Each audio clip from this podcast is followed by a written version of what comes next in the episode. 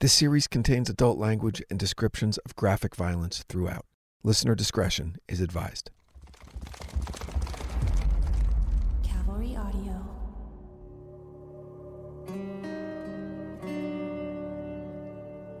Welcome to The Pink Moon Murders, a production of iHeartRadio and Cavalry Audio.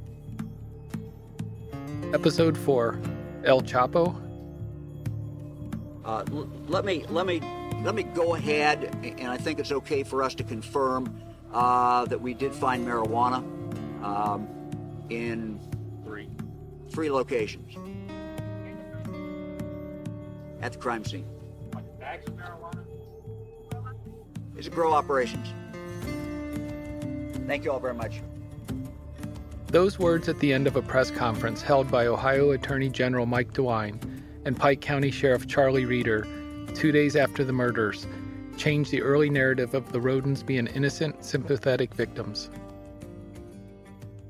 News reports of two hundred illegal marijuana plants growing on their property soon trickled out, with each having a street value up to two thousand dollars for a four hundred thousand dollars cash crop.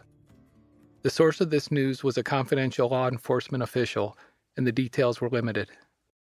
Another confidential source stated that police were investigating not just the potential for a turf war among local growers and distributors, but also a Mexican drug cartel being involved, maybe even the Sinaloa cartel led by the notorious El Chapo. Attorney General DeWine and Sheriff Reeder would not publicly confirm or deny these reports.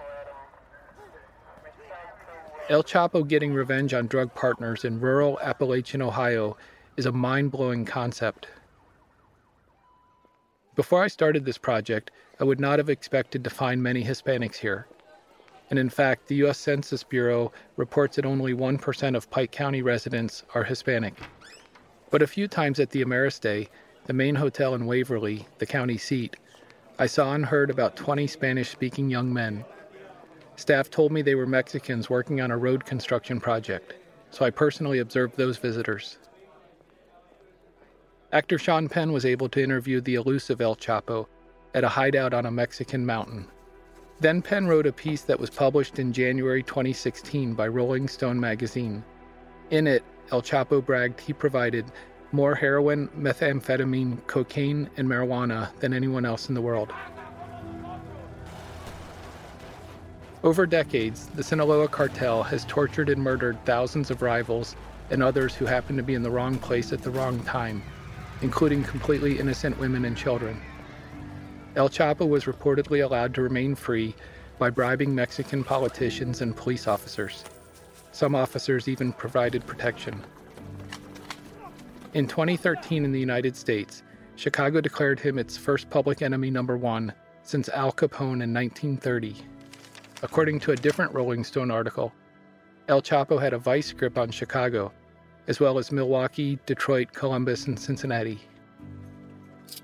He was eventually arrested in January twenty sixteen and is still locked up. The Sinaloa cartel has continued operating. But in Appalachian, Ohio, there is precedent. In twenty twelve, Pike County deputies and agents with the Ohio Bureau of Criminal Investigation discovered a major grow operation deep in the woods and ended up destroying one thousand two hundred thirty-eight marijuana plants whose street value was around two million dollars. Two abandoned campsites were found nearby. Tortillas, cans of beans, certain rifles, and planning methods led B C I to believe a Mexican drug cartel was involved. And in twenty ten, law enforcement officers seized twenty-two thousand marijuana plants growing in the woods near the village of Latham, which is five miles from where the Rhodens lived on Union Hill Road. A B C I agent told a reporter, Mexican drug traffickers are becoming increasingly brazen in their quest to stockpile high-quality, domestically grown marijuana. Earlier in twenty ten, thirty-eight defendants pleaded guilty to marijuana charges in a lengthy sting in southern Ohio. One of the last was Vance Walls of Pike County, who admitted to conspiracy to distribute and possess with intent to distribute more than one hundred kilograms of marijuana. The F B I, B C I, local police, and other agencies worked together, and when Walls was arrested with marijuana in his pickup truck, a Mexican was sitting next to him.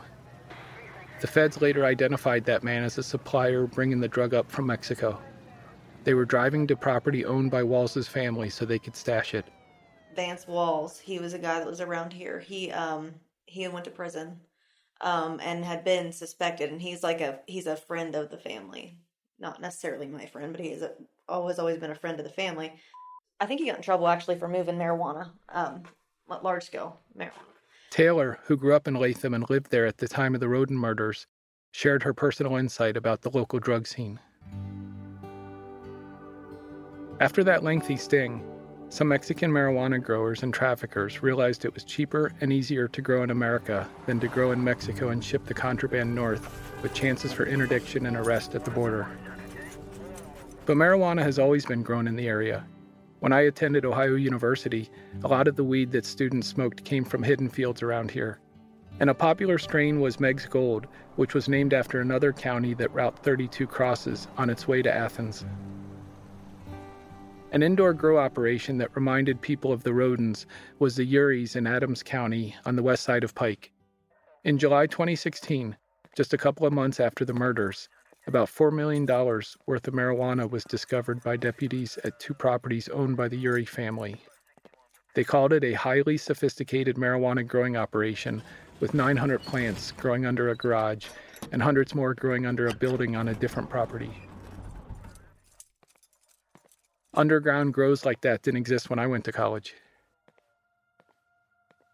I'll mention one more drug case that's connected to the Sinaloa cartel. But this one is from the future, twenty eighteen, and in Middletown, a city between Cincinnati and Dayton. It's also not about marijuana. For the first time in that area, the Sinaloa cartel was accused of distributing fentanyl and heroin. Fentanyl and heroin, like OxyContin and morphine, are highly addictive opioids. They often lull people to their deaths, or at least wasted lives. In early twenty eighteen, a federal indictment alleged that twelve people in Middletown operated with the Sinaloa cartel. Shipments of drugs came to Middletown, and U S dollars went south of the border. One of the Americans charged had been sworn in as a reserve police officer in a village near Middletown. Others were charged in Columbus, Kentucky, Kansas, Washington, and California. That case hits home for me. My young cousin Jason died while on heroin in Cincinnati in October twenty fifteen. Middletown is part of Greater Cincinnati, so I wonder if Jason's dose came from the Sinaloa traffickers. Because opioids are so addictive and the effects are so tragic, it's understandable why they have to be prescribed by doctors. Otherwise, they're illegal. But whether marijuana, which isn't as strong, should be regulated is a topic all sorts of people have debated for a long time. In recent years, many states and countries have legalized it for recreational or at least medical use, but not Ohio as of April twenty sixteen, when the Rhodens were murdered and their grow operation was discovered by police. Yet weeks later, a medical marijuana law was finally passed by Ohio's General Assembly, and the governor signed it into law. Advocates wanted recreational marijuana use put on Ohio's November twenty twenty ballot. These range from John Boehner, a conservative Cincinnatian who had served as a Republican Speaker of the U S House of Representatives, to liberals with the Appalachia of Ohio chapter of the National Organization for the Reform of Marijuana Laws.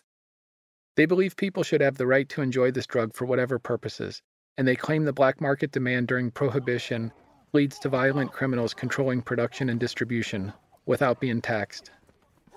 But they were not successful in getting it on the ballot.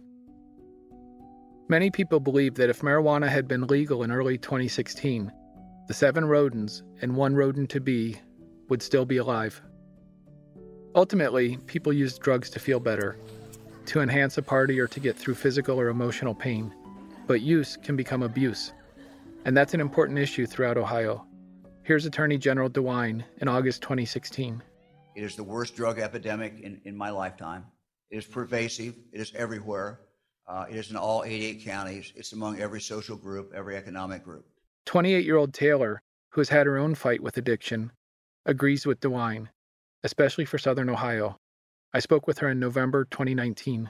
People are dying left and right here, like in the past, uh, maybe six months, seven months. I've had, so, I mean, people that I know specifically, I know have died, overdosed on fentanyl, um, you know, with the heroin and all this other stuff. Doesn't matter who they are. I mean, there's just tons of them. People with money, people without money, people with bad families, good families. It, it's everywhere around here, and it's really bad. Pretty much everybody I went to school with, I can't talk to them. There's not, no extra activities to do here. It's such a small, small town with, with not a lot to do. Taylor said she wasn't using when I met her. She considered herself clean for the past ten months after being on Suboxone for three years and away from I V drugs. Suboxone is an opioid that's used to treat addiction, but it can become an addiction itself. But her mom was still using. She was hooked on ice, which Taylor described as a more potent variant of meth. Ice debilitates addicts. People are very skinny. Um, they have, like, they have picked their arms to pieces. I mean, they're just bad. And it makes them crazy because they have lack of sleep. Taylor's dad took OxyContin pills. He died too young. So did one of her best friends, who died in a car accident while huffing an air duster. Besides not having much to do, she said a lot of people have lost hope from the closing of local factories and job losses. In Pike County, the cabinet manufacturer Mills Pride closed in twenty eleven, laying off its final twelve hundred employees. In the nineteen nineties, it employed three thousand. And the atomic plant, constructed by the federal government in the nineteen fifties, to produce enriched uranium for nuclear weapons, has been in a decontamination and decommissioning process since twenty eleven. Employment has dropped from a high of tens of thousands during construction to nineteen hundred today. Down in Scioto County, in Portsmouth, which is an easy half-hour highway drive south, more industry has been lost. Portsmouth by the early nineteen hundreds had become one of the world's most important shoe and shoelace manufacturing centers. But by the nineteen seventies, globalization had led to a massive loss of business. Steel mills and coke plants experienced a similar rise and fall, leading ancillary companies to fade away as well. Portsmouth, at the confluence of the Ohio and Scioto rivers, with railroad tracks and highways adjacent, has largely stagnated. The Pink Moon Murders will return after the break. Mother's Day is almost here, and you can get her the most beautiful time-tested gift around. A watch she can wear every day from Movement. Whether your mom is into classic dress watches, rare and refined ceramics, or tried and true bestsellers, Movement has something she'll love. And right now, everything at Movement is up to fifty percent off site-wide during their Mother's Day sale. A watch is a gift that celebrates all the time you spent with mom, and a Movement watch is even more than that. Movement uses industry-leading materials for their fresh modern watch designs, from technically complex ceramics to vintage-inspired style, all for an incredible value your wrist and wallet will both love. And with one-size-fits-all convenience and fast free shipping and returns, it's a stress-free shopping experience. Save big on the best Mother's Day gift ever with Movement. Get up to fifty percent off site-wide during their Mother's Day sale at M V M T dot com. Again, that's up to fifty percent off at M V M T dot com. And now, back to the Pink Moon Murders. It's kind of a sad, dark place. The fact that all those places have closed and there's not really a whole lot of jobs here. And then the drugs have just, they've just taken over. She said many residents lack the resources to move away or are too entrenched in the community, including family obligations. I wondered how people without jobs could pay for drugs and asked Taylor if theft or prostitution are common. She said those do occur, but there's a more common method of paying. Here, the welfare, the amount of welfare that, you know, amount of people that are on welfare, I guess you could say, it, it is unbelievable. It's almost like everyone here is, is on welfare. Um, I see a lot of people that just, you know, like uh, women that will get their food stamps that are, that are supposed to be used for their kids and they'll sell them. I mean, that's, I mean, it's everywhere here. Um, or they'll sell their, uh, a lot of people get their Suboxone and they sell their Suboxone for, uh, for that. And so I don't know for other things, is what I mean, other drugs. Latham, the unincorporated park of Pike County where she's from, which is close to where the Rhodens lived, has had its economic challenges. Set among forested hills and farmland, these days, many of the homes are dilapidated trailers with rusted, broken-down vehicles in their yards. But while it's true parts of the county have problems with drugs and poverty, most Pike Countians are middle class and not abusing drugs. eighty-six percent of families have income above the poverty level, which is identical to Cleveland's Cuyahoga County, and Cincinnati's Hamilton County and Columbus's Franklin County are only two points better. Pike County's median household income is forty-three thousand five hundred dollars.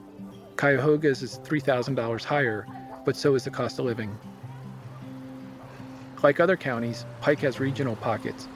Waverly, the county seat with forty-three hundred residents, has most of the banks and other businesses, including an A T and T store and a Walmart supercenter, as well as a common police courthouse and a government center.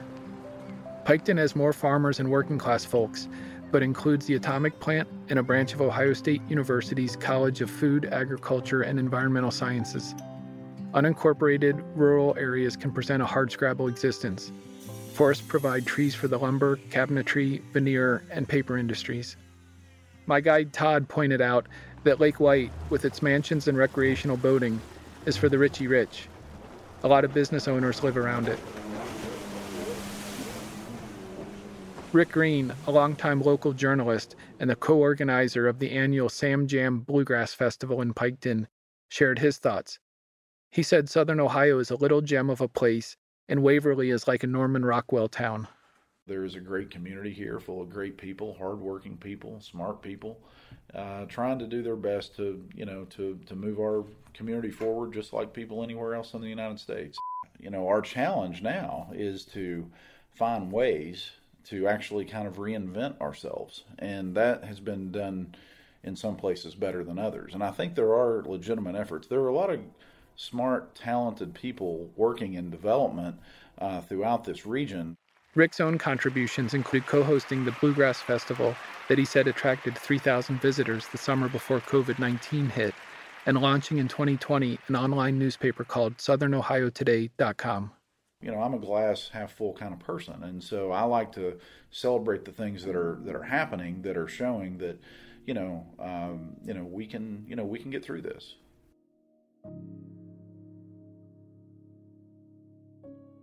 I put the Rhodens among the hardworking people Rick mentioned, but I still needed to learn more about them, especially the three older men. I studied their obituaries and didn't discover much more than the names of relatives who preceded them in death and those who survived. Interestingly, Kenneth's obituary mentioned he was united in marriage to Stacy in May nineteen ninety-one, but doesn't mention their divorce. That reminds me of an article I later read in the Cincinnati Enquirer in which Stacy said, "Once a Rhoden, always a Rhoden. I don't know why that is, really. We all was just so tight." Brady was another brother of Kenneth and Chris, and still is of Tony. Regarding Brady's ex-wife, the Columbus Dispatch wrote, "Once you're in this family, you're in. Divorce generally changes little but in address." So Dana living in a trailer on Chris's family's homestead until moving into one he bought her down the road shortly before the murders was not unusual, especially since her parents lived just a little farther up. I had already searched the Pike County Common Pleas Court's online records to see if the three older Rhoden males had criminal records. They didn't. And here's Sheriff Reeder speaking about all of the Rhodens at a press conference.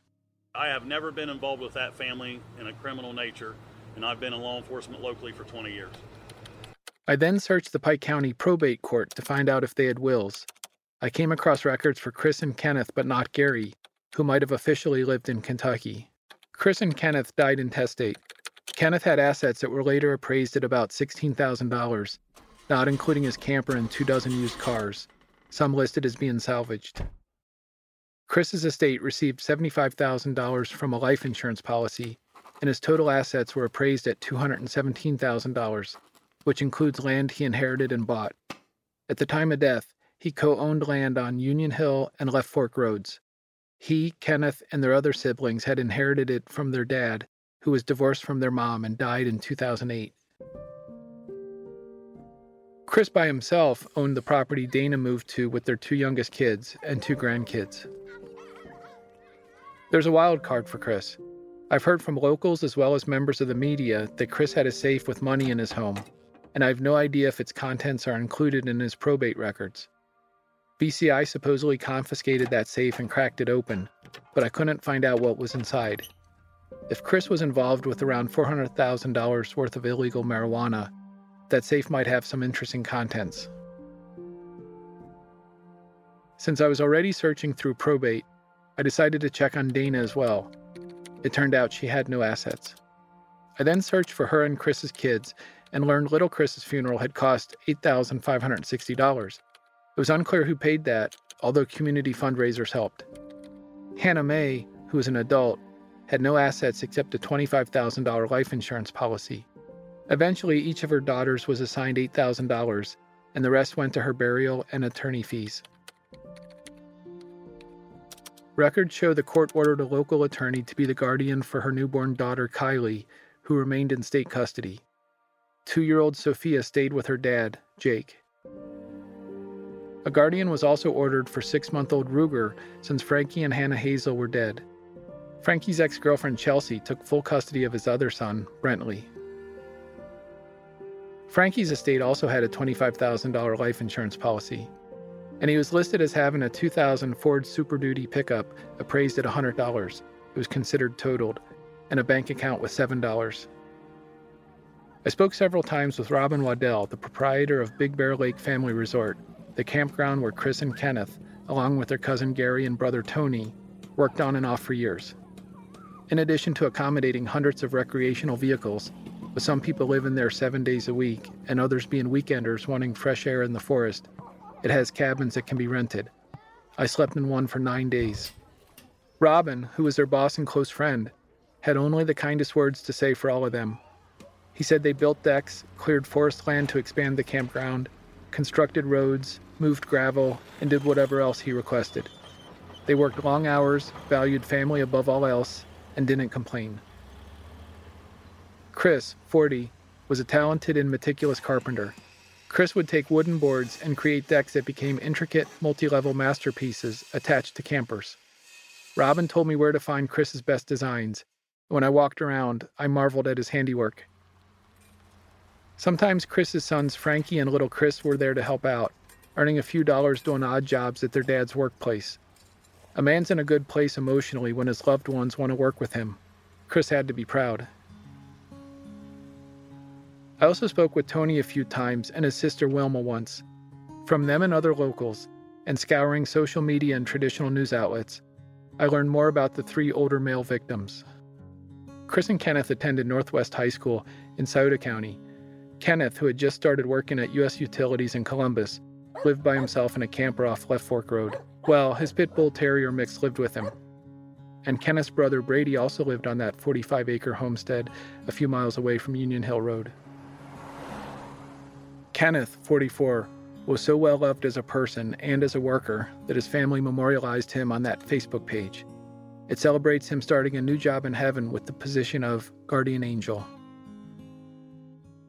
His daughter Kendra, who was nineteen at the time of the shootings, said her dad would often say that even in the darkest hour, light would come, and he would tell her to live every day as if it were her last.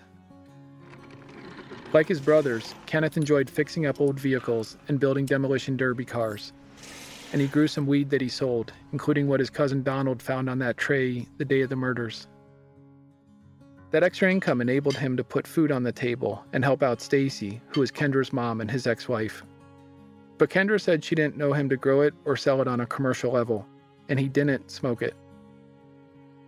She was upset about the allegations of him and the others partnering with a Mexican cartel. If the Rhodens were large-scale growers, then he wouldn't have had to spend so many hours commuting to and working in Columbus. Her Uncle Chris wouldn't have had to work so many different jobs. And she wouldn't have had to bust her butt to pay for her own studies to become a nurse. She was also upset because as soon as that allegation was made, the twenty-five thousand dollars reward was rescinded, and donations to the Rhoden Memorial Fund that had been established at Fifth Third Bank to help the family, including the little babies, immediately dried up. More Pink Moon Murders after a word from our sponsors. We now return to the Pink Moon Murders.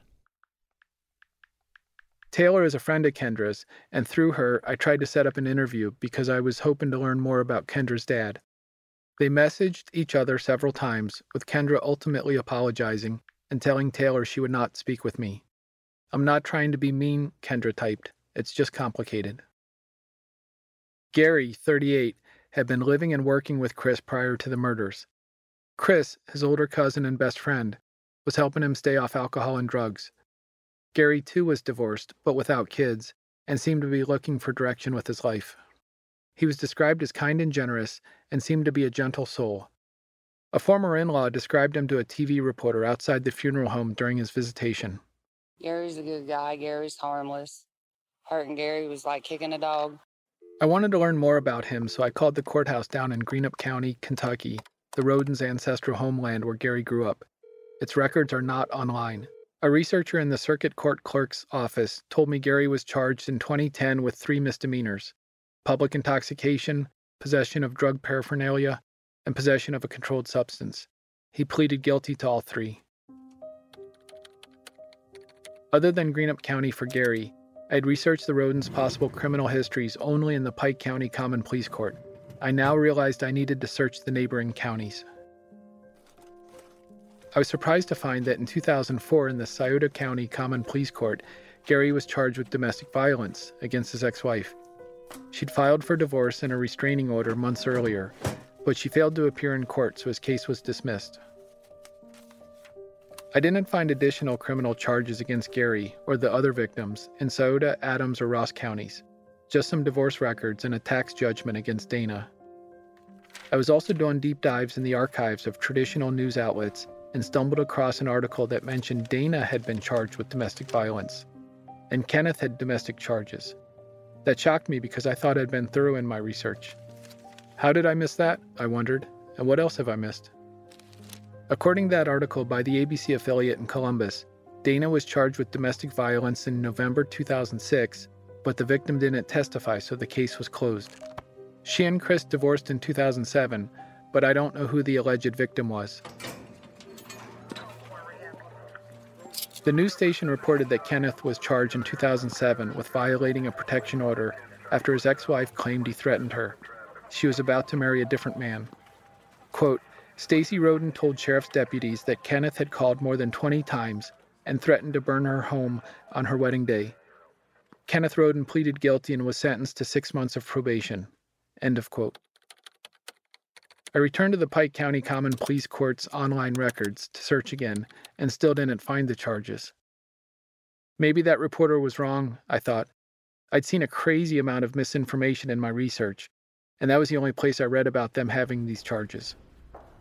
It wasn't until a later visit to the Pike County Courthouse that I had a chance to ask a bailiff if he knew about those domestic charges against Dana and Kenneth. He said he didn't, but that it was possible they were filed in the county court and not in the common police court. The county court was located in the strip mall next to the Kroger grocery store, about a mile away. The common police court was here in the mature and stately courthouse built in eighteen sixty-six. Pike County has such a small population that I didn't think it had a second court. The county court, the bailiff said, typically handles misdemeanors and arrests, along with traffic violations and some other cases.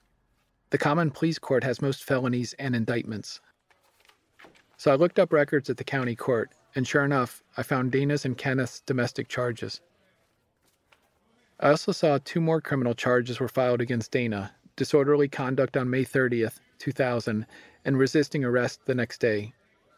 It was unclear how the two were connected, so at the county court I requested a criminal case information hard copy for each charge. Those records show that the two charges were part of the same incident, but were filed on different days. Ultimately, the disorderly conduct was dismissed when she pleaded guilty to resisting arrest. Her sentence was ninety days in jail, with eighty-five days suspended, five years of probation, paying the court one hundred sixty-three dollars, and refraining from a woman named April Crabtree. I then expanded my search to the county courts in Scioto, Adams, and Ross, but didn't find criminal charges for any of them. I did see a bunch of traffic violations and a few lawsuits against them for medical and other unpaid bills. All of this is what I had learned, but what hadn't I learned? What hadn't been reported? Were there more criminal charges against those three or the other victims? I couldn't check all of the courthouses in Ohio's eighty-eight counties and Kentucky's one hundred twenty counties, and relatives and friends of Rhoden's were reluctant to say negative words about them. I paid for an online background check, but it was a mishmash of mistakes and missing details because counties don't put their records online at all. They put only some records online, or complete online records go back only a certain number of years. And the background company simply made mistakes with addresses, ages, and other data. With Gary, Kenneth, and Dana having domestic violence charges, I began focusing on that as a precursor for the murders. Maybe this was a massive murder-suicide, even if that's not what the coroner believes. Or the killer was a relative or other close person still on the loose. Could jealousy, being dumped, and or the stresses of day-to-day family life lead to mass murder? It couldn't be from an argument over a cockfighting bet, could it? Or a simple car accident? Standing up for yourself after being called the N-word, defending your wife who was insulted by another man, and being smashed dirty in a demolition derby can make you angry, but would you retaliate by wiping out a whole family? Or was the motive more tangible, like eliminating chop shop or marijuana competition? None of this made sense. The murders had the stealth, precision, and cold-bloodedness of a professional killer instead of a reckless and white-hot emotion of an abusive family member or an average Joe bent on revenge. And most people believed if a Mexican cartel was involved, then those little babies would have been murdered too. Drug traffickers show no mercy. So was there a completely different motive behind the murders of seven Rhodens and one Rhoden-to-be, a motive not connected to drugs? Three weeks after that infamous night, investigators had received more than five hundred tips from the public and carried out more than one hundred thirty interviews, but they were far from solving this case. Desperate, they asked for more tips as they processed the evidence they'd already recovered. The whole time, everyone kept wondering what could justify, at least in the perpetrator's head, killing eight sleeping people. But regardless of the motive, investigators said they would find out who the killer was and arrest him. They were literally working around the clock and swore justice was coming.